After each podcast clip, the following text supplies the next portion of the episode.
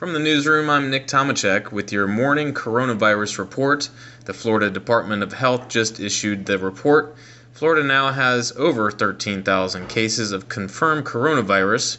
Milton, Fort Walton Beach, Niceville, and Santa Rosa Beach had additional cases overnight Sunday.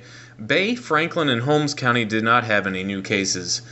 The total case number, 13,324. That's an increase of 974 since Sunday. 1,593 people are hospitalized. That's an increase of 38. And we have 236 deaths due to coronavirus in Florida, an increase of 15 since Sunday. Okaloosa County has 65 cases. Santa Rosa County has 58 cases.